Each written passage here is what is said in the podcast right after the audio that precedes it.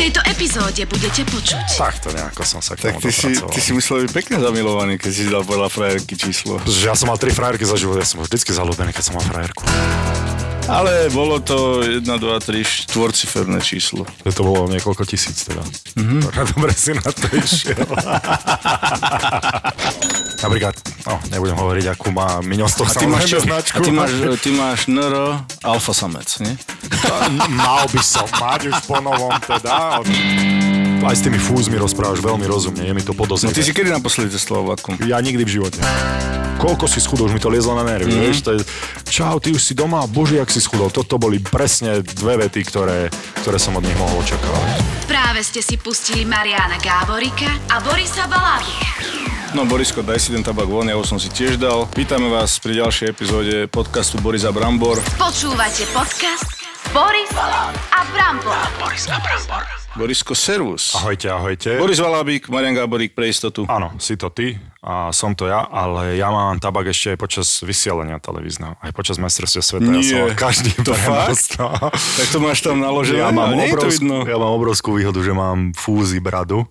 Aj teraz mám, vidieť to na mne. Keď sa niekto pozerá, keď to niekto Áno, pozná, tak to to zistí. A teraz pozor. podľa mňa po tom našom poslednom podcaste, keď sme to dali von, tak ľudia si ťa budú extra všímať, takže pozor na to. No. Ale máš výhodu, že máš tie fúzy. Si sa, ja mám teraz, lebo je Movember, pre tých, čo nevedia, tak je to o, mesiac, ktorý je o, zameraný na rakovinu prostaty a rakovinu semeníkov.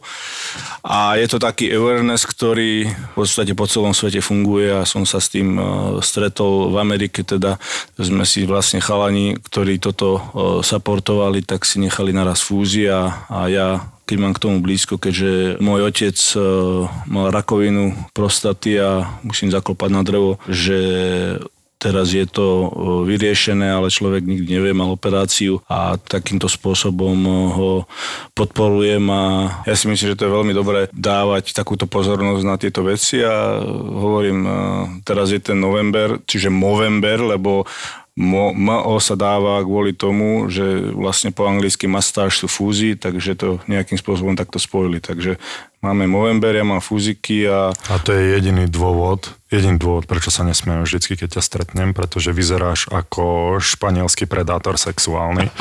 Ja Ale, už som- ale je to pre dobrý dôvod. Už som bol pomenovaný všeli ako rakúsky, nemecký soft pornoherec na kanáli SAD 1 po e, 22. Ja, ja, natürlich. Ale poďme, poďme teda k ďalším témam. Som rád, že mi ľudia píšu, určite aj tebe, že čo by sa chceli dozvedieť aj z NHL, aj z toho života športovcov. A ja som rád, že nám píšu a pokračujte v tom, pokiaľ si nevytvoríme vlastnú stránku a to bude v krátkej dobe, si vytvoríme nejaký Instagramový profil, kde to všetko budeme, tie informácie a tú iniciatívu od ľudí a tú inšpiráciu čerpať. Ale jedno čo mne je blízke aj teraz po kariére, bolo jedlo a jedálniček profesionálnych športovcov a ako to funguje. A možno sám dobre vie, že ľudia budú prekvapení. Napríklad, čo sme jedávali na takých tripoch, keď sa hralo vonku po zápase priamo.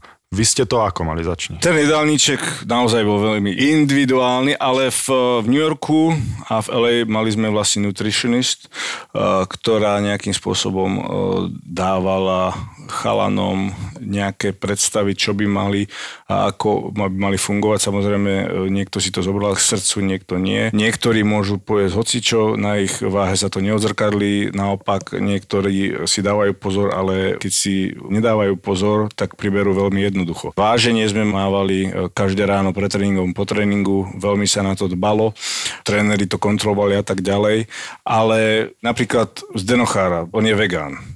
Je to veľmi špecifické byť e, profesionálny športovec a vegán. Ale keď som sa s ním rozprával, tak e, on hovoril, že má strašne veľa energie, ktorú samozrejme potrebuje. On má vyše 2 metre, robí to, čo robí hardest working guy, proste najtvrdšie pracujúci e, hráč, ako, ako som kedy stretol. A napriek tomu, že nie je meso, respektíve je vegán, tak to meso nie a dokáže v takej záťaži fungovať. A podáva také výkony. Tak pre mňa je to trošku také nepredstaviteľné. Nevedel by som si predstaviť byť vegetarián alebo vegán, predsa len som milovník mesa, rád si to zjem, ale, ale neviem si to predstaviť. Je to šialené a keď si pri Zdenovi 1500 zápasov, 1500 zápasov dohral ten človek Van Hal, čo je úplne šialené. Aj pri tej jeho vyťaženosti, lebo to nebolo 1500 zápasov, ktorých on odohral 18 minút. To bolo 1500 zápasov, z ktorých väčšinou bol na lade viac ako 25 minút za zápas. A keď ja som hral ďaleko menej minút a prišiel som domov na Slovensko o 10 kg ľahší koľkokrát. A tam to, to vegánstvo ešte viac, lebo ja si myslím, že mám zmapované svoje telo, ale nikdy som sa nesnažil byť vegetariánom alebo vegánom a je to dosť moderné teraz, ale ako by moje telo reagovalo na to, aby malo nedostatočný príjem mesa a v mese vidíme bielkoviny. Tie bielkoviny sa dajú nahradiť aj v zelenine. To určite si Zdena pozveme, dúfam, že príde a na toto ja som reálne zvedavý, že ako tú záťaž pri takom zápasov, ktorý ten človek odohral. Mimochodom 1500 zápas v Montreale.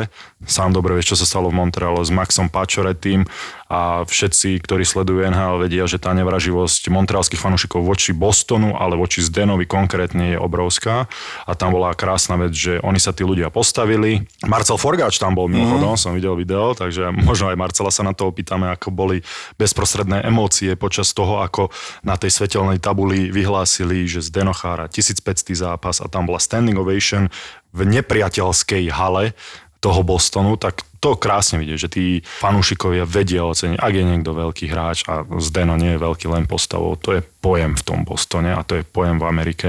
Či je to tým, že ako si povedal, že hardest working guy, alebo aj tým, ja som nedávno videl na Instagrame krásne video, myslím, že oficiálna NHL stránka to dávala, ako sa Zdeno vyjadroval, čiže tým leadership skillom, tým vodcovskými schopnosťami, ako sa Zdeno vyjadroval, že nerobí rozdiely medzi tým, že keď niekto príde ako nováčik, ale dostal sa do týmu a niekto už má má e, tri Stanley Cupy a niekto bol, ja neviem, myslím si 10 krát e, víťaz Hartovej trofeje, tak jednoducho Zdeno nedovolí, aby sa tam robili v tom týme rozdiely a do kontrastu s tým, čo vidíme v mnoho, mnohých množstvách, ty si mladý, ty si to ešte musíš odsrať, ty uh-huh. ešte nie si mne rovný, pretože ja som v lige o 6 rokov dlhšie ako ty a podobne a si myslím, že ten Zdenov prístup, ako ja si viem predstaviť sám seba ako mladého hráča, keď mám takéto zastrešenie, že jednoducho som súčasťou týmu, lebo chcú odo mňa rovnako dobré výkony, tak je to určite obrovská pomoc pre tých mladých chalanov. Samozrejme, a ja si myslím, že sa to zrkadluje e, z toho, keď Zdeno bol mladý hráč a keď sa vlastne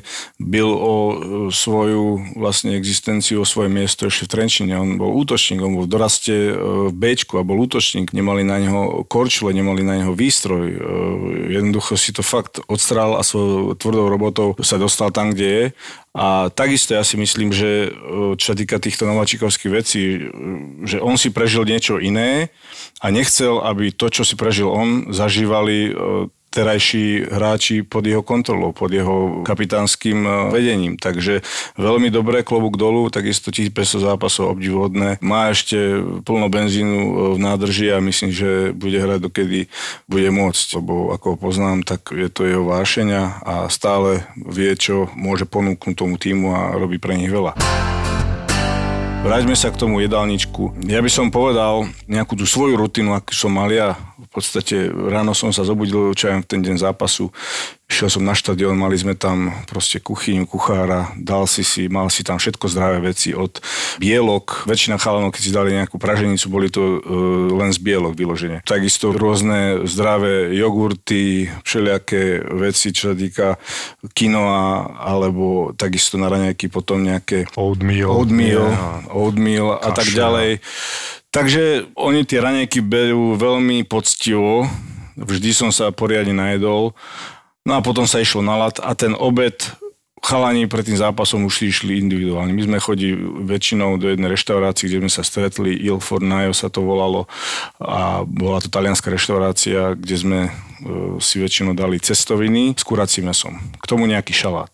Potom sa išlo vlastne domov, nejaký spánok a ten snack znova vlastne každý si dal väčšinou doma, alebo keď prišiel na zápas, tak tam sme mali zase variety, proste rôzne veci od ovocia cez proste arašidové maslo, mazlové maslo, znova ten oatmeal, ovocie všelijaké a chalani si už vybrali, čo budú chcieť. Ale po zápase takisto sme mali sushi a tak ďalej, ale boli tam z okolností aj také nezdravšie jedlá, typu e, pizza a tak ďalej, aby vlastne si doplnil okamžite zase tie zásoby tých karbohydrátov, aby okamžitý príjem takisto nejakého proteínu tam bol. Takže väčšinou táto pizza bola e, po zápasoch, keď sme hrali vonku, keď sme potrebovali rýchlo vypadnúť odtiaľ a pobaliť sa a rýchlo ísť. Takže ten slice pizze veľmi dobre pomohol na takú e, rýchlejšiu regeneráciu, by som povedal. Ako ja som si tú pizzu pochvaloval. Určite to nečaká veľa ľudí, že sa v kabíne NHL objaví pizza, pretože ja som zažil zápas, ja neviem, aký bol tvoj najdlhší zápas zápas v NHL. Najhorší? Najdlhší.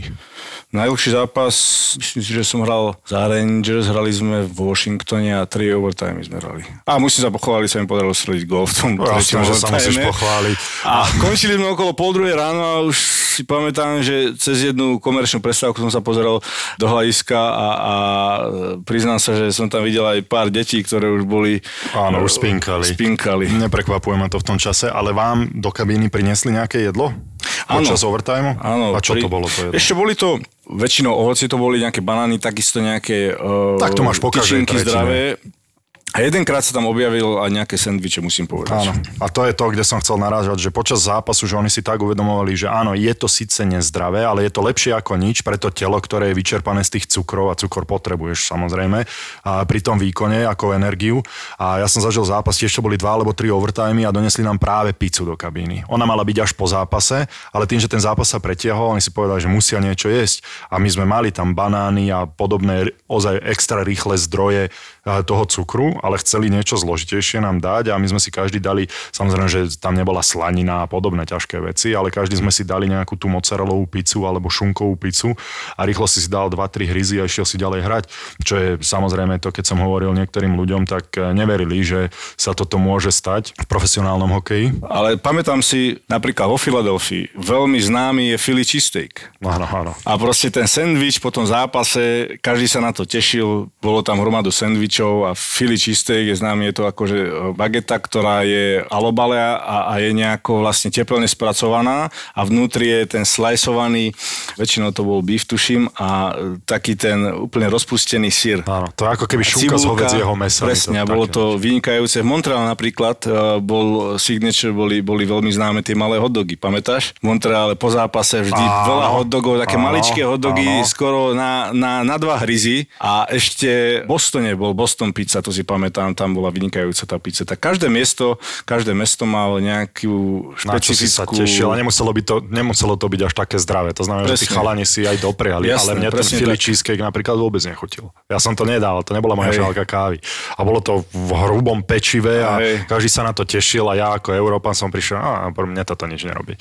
Potom si mal v Montreale samozrejme tie ich hranolky, či ten putín. Putén, no, no. A ja neviem, čo všetko tam ide, ale je to kalorická bomba neskutočná. Ale ale potrebuješ to potom zápas, jak spojal doplniť tie cukry, karbohydráty a, a ten fuel znova, lebo mne sa veľakrát stalo po zápasoch. V Minnesota si pamätám, že sme hrali s Anaheimom a bol to už nejaký druhý overtime si myslím a možno 5 minút predtým, ako sme dostali gól na 1-0 a asi 5 minút pred tým gólom si pamätám, už na mňa išli krče. A už som cítil krče nie len v lítkach, ale v stehnách a potom ďalšie striedanie už som cítil aj v rukách tie krče. Samozrejme v tom overtime nevieš, kedy ten zápas skončí. Dostali sme gól, samozrejme som bol veľmi akože sklamaný, ale na druhej strane to bolo pre mňa také, Už vyslobodenie. také vyslobodenie, lebo ja som normálne ja som kráčal do, to, do tej kabiny, potom jak sme dostali gól, samozrejme bol si sklamaný, že sa prehralo a fyzicky som bol úplne na šalát.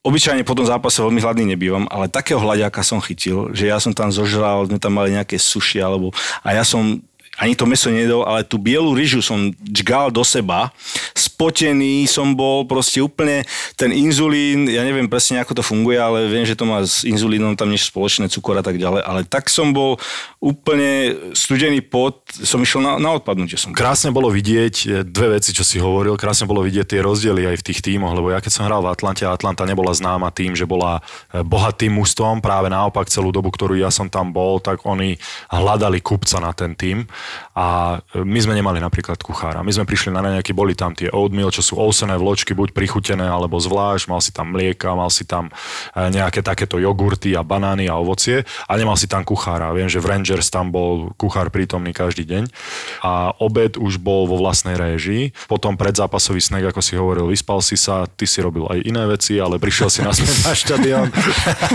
Toho už sa nezbavíš.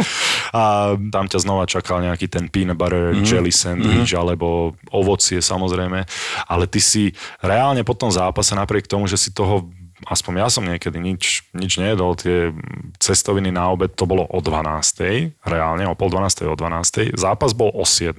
To znamená, že veľký časový úsek bez toho, aby si niečo zjedol. Mal si ten snack. Ten snack som si často ani nedal, lebo som sa obával, že budem plný na ten zápas Jasne. a jedol si potom až o 11. To znamená, že ty si išiel 11 hodín bez problémov, bez jedla. Ja keď som si merával, že koľko kalórií som ja spálil, tak ja som myslel cez 3000 kalórií za tie 2 hodiny zápasu. Čo je šialené, keď uh-huh. si mhm. pozriem, ja som nevedel ten rozdiel, ale keď si teraz pozriem, že priemerný uh, výdaj človeka je 2200, aj na obaloch to máš, nie? 2200 uh-huh. kalórií za deň, tak ja som spálil cez 3000 za jeden jediný zápas.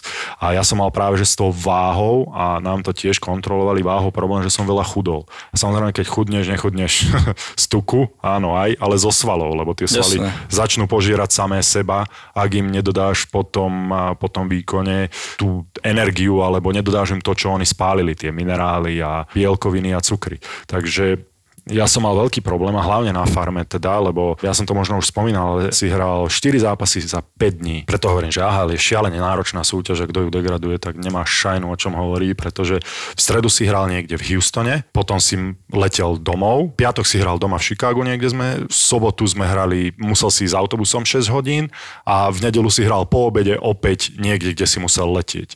A lietalo sa v deň zápasu, čo bolo extra náročné a hlavne po takýchto zopár zápasoch, štvrtý zápas za 5 dní by bol náročný, keby si hral doma. A nie to ešte tie tisíce kilometrov nasedené v autobusoch, bez možnosti sa poriadne po tom zápase nájsť. To boli ozaj, to si odohral len na pici a na hamburgeroch a na nejakých fast foodoch, ktoré ti donesli do autobusu a to mala byť tvoja energia. Tak preto hovorím, ja som nemal problém za sezónu niekedy zhodiť 10-12 kg, pretože som nemal možnosť tou kvalitnou stravou vynahradiť tie, tie spálené kalórie. Takže ja som mal problém skôr, že som chudol po zápase. Mne to hovoril úplne každý. Ja som pozor, koľko si schudol, už mi to liezlo na nervy. Mm. Vieš, to je, akokoľvek som, kdekoľvek som našiel nejakého známeho, na, vyšiel som si nakúpiť a čau, ty už si doma, bože, jak si schudol. Toto boli presne dve vety, ktoré, ktoré som od nich mohol očakávať. Ale musíš aj dodať, že pripomenúť, že vy, vy ste lietali v tej AHL normálnou klasickou linkou. Áno. Commercial, takže to je obrovský rozdiel. Je, tam si a... s ľuďmi a musíš čakať cez ten check-in a teraz sa dostaňme k tomu, čo som spomínal, tá starostlivosť v NHL, čo je diametrálne odlišná. A ty si tých zápasov zažil trošičku viac, jak ja,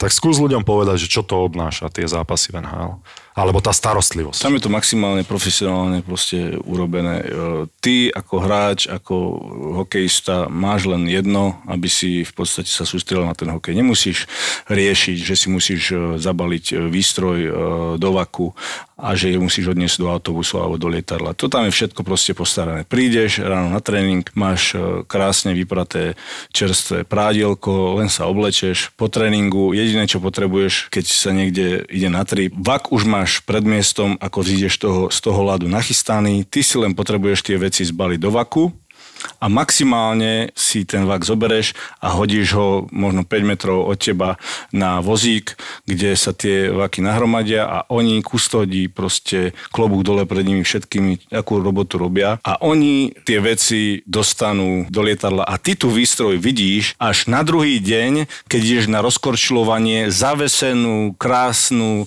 čisté prádlo, nachystané, všetko zavesené rovnako, každá výstroj je zavesená úplne rovnako proste úplne všetko týmto spravené, koberčeky máš e, pred svojim miestom, máš menovku a vyzerá to fakt tip-top.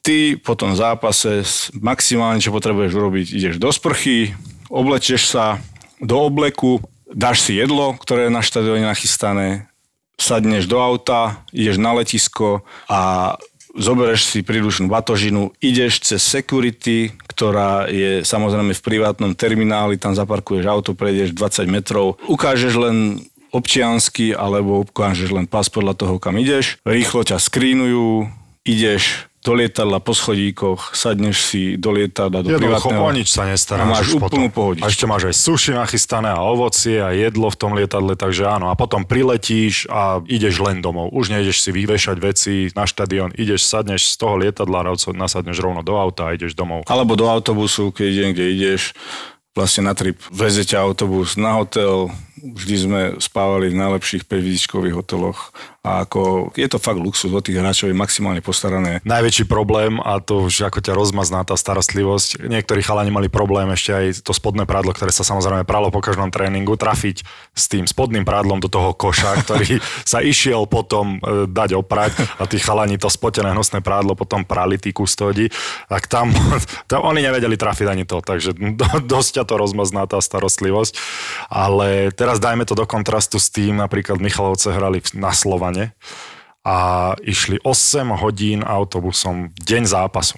Na farme sme mali pravidlo mimochodom, aj to sme sa stiažovali, že 3 hodiny max sa ide. Ak sa ide 3 hodiny, tak sa ide autobusom. Ak to bolo čo je len 3,5 hodiny, tak už sa ide letecky. Ale tu 8 hodín a ešte v deň zápasu. Vieš si to predstaviť? Lebo tí chalani nemali šancu uspieť. Oni, oni tam neišli pre víťazstvo. Tam si išiel prežiť. Je to strašná námaha na to telo. Proste si to uvedomí, že sadneš do toho autobusu, dobre, trošku si pospíš, zastavíš sa niekde na jedlo a potom ďalších neviem koľko hodín si v tom autobuse proste môžeš robiť čokoľvek, pozerať filmy, hrať karty, ale vyjdeš z toho autobusu, nohy máš jak dva betóny, ideš sa rozčiť nohy nájdeš podľa mňa niekde v tretej tretine, ak to nájdeš vôbec, a choď hrať zápas proti lídrovi tabulky. To je úplný nezmysel. Ja keď som sa toto dozvedel, tak neviem si to sám na sebe predstaviť, že by som toto absolvoval. A ako hovorím, tým chalanom nebola daná šanca na úspech. To ma mrzí asi najviac.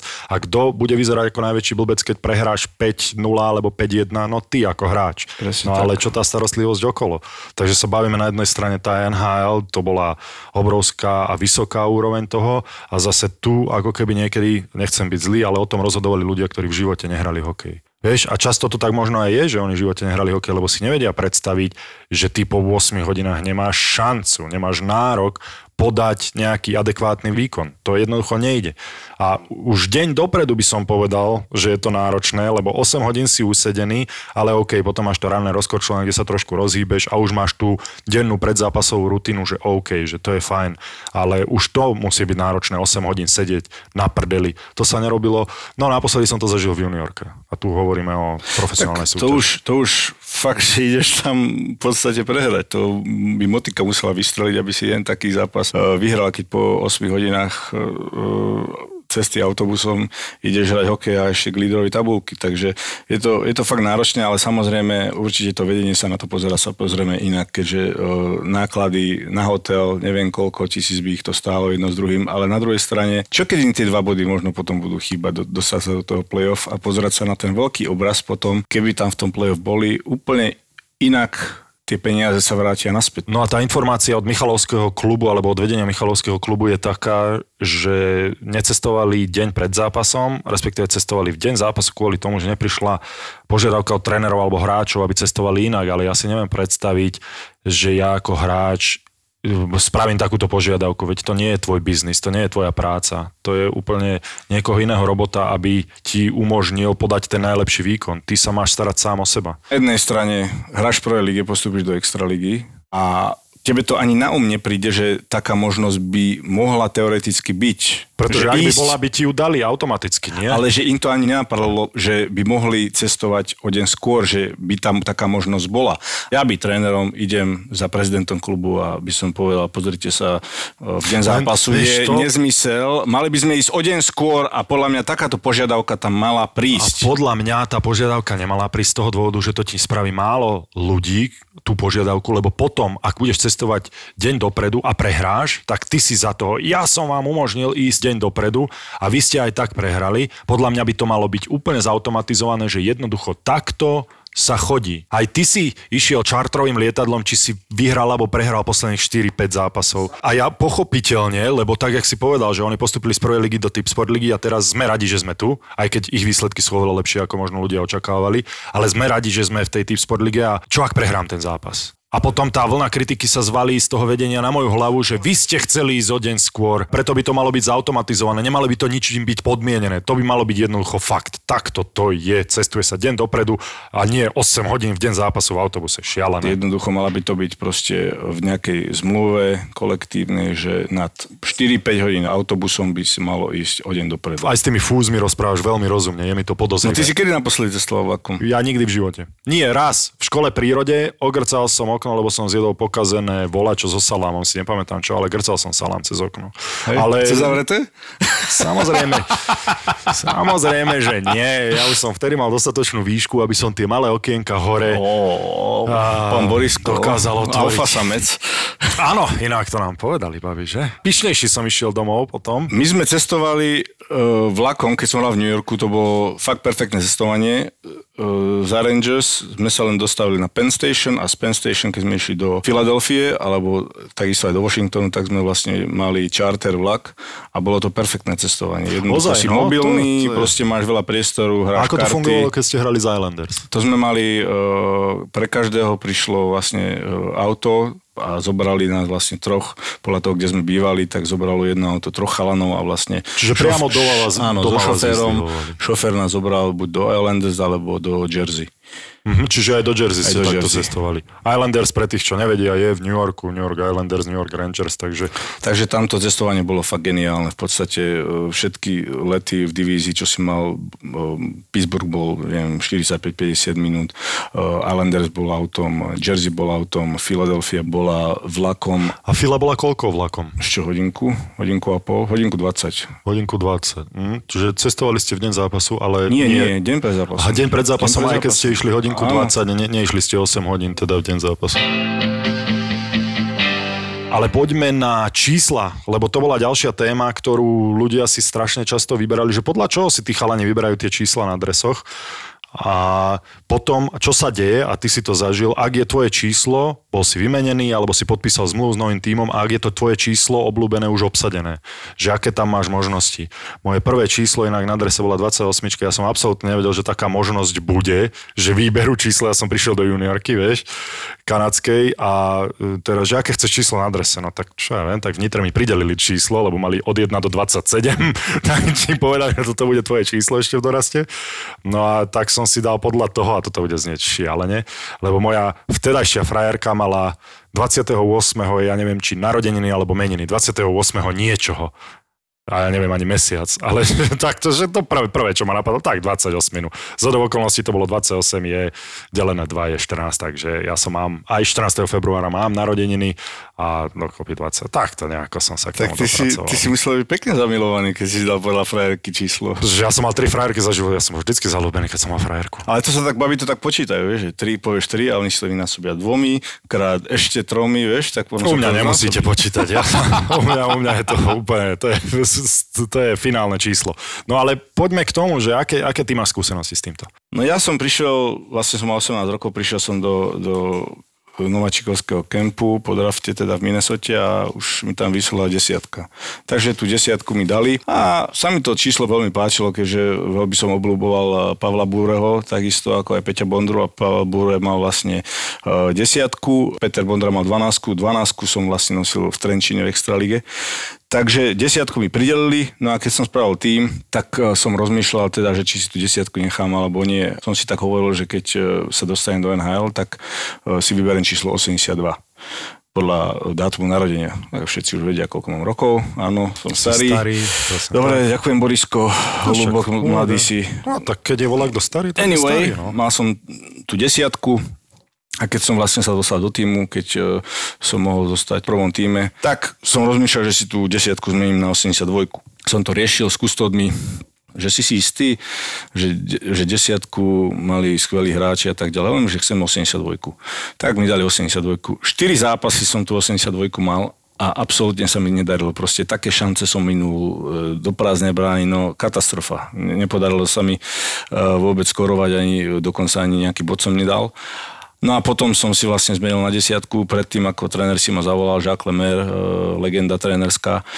Prečo si si dal tú 82 že tá desina, že Guy Lefler, e, jeden z najväčších hráčov, čo on hral vlastne v Montreal, neviem koľko e, Stanley Cupov má na dvoch rukách, proste môžeš počítať. A ja som tak nad tým zauvažoval a ešte sa mi nedarilo, tak som znova prešiel na tú desiatku. Potom tá desiatka mi vlastne prischla až dovtedy, pokiaľ v podstate ma nevymenili do Kolumbusu, s tým, že Mark Letestu, vtedajší hráč, útočník v Kolumbuse mal desiatku.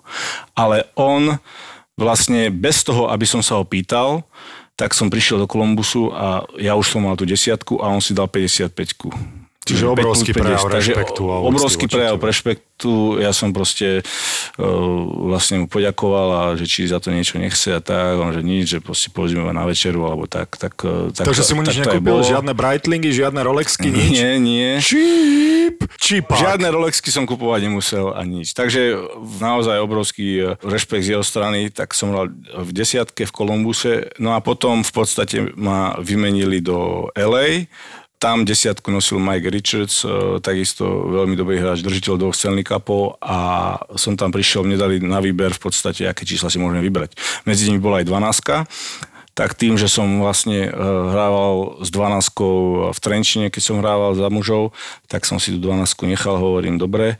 No a potom boli také srandičky medzi nami, že teda, že však ja ti tú desiatku dám, že môžeme sa dohodnúť, že za nejaké Rolexky, alebo za nejaké hodinky, alebo za nejakú sumičku, či to predám.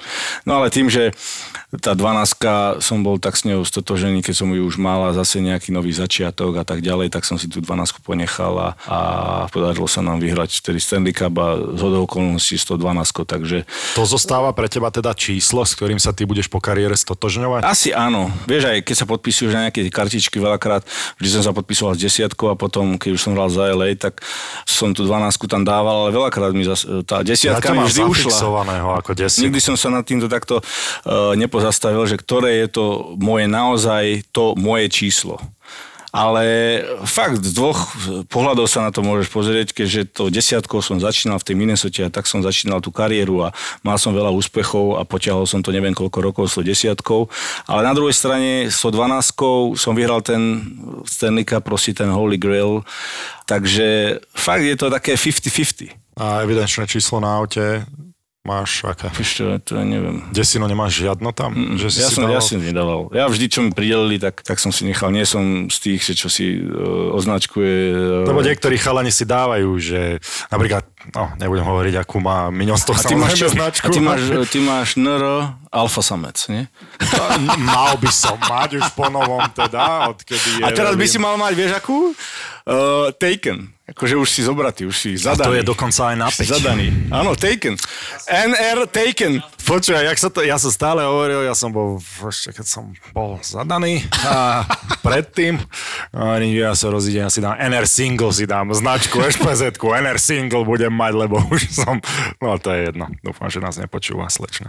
No takže takto, lebo ja keď som bol v Atlante a prišiel Brent Sopel, to je vtipné meno, ale veľmi kvalitný obranca, tiež víťaz Stanley Cupu, so Chicagom a presne po tej sezóny oni vyhrali v Chicagu Stanley Cup a tam bola veľká výmena, k nám prišiel Dustin Bufflin, Brent Soupol, prišli k nám viacerí hráči práve e, zo Chicaga a on mal peťku a ja som zo 48 prešiel tú sezónu na peťku.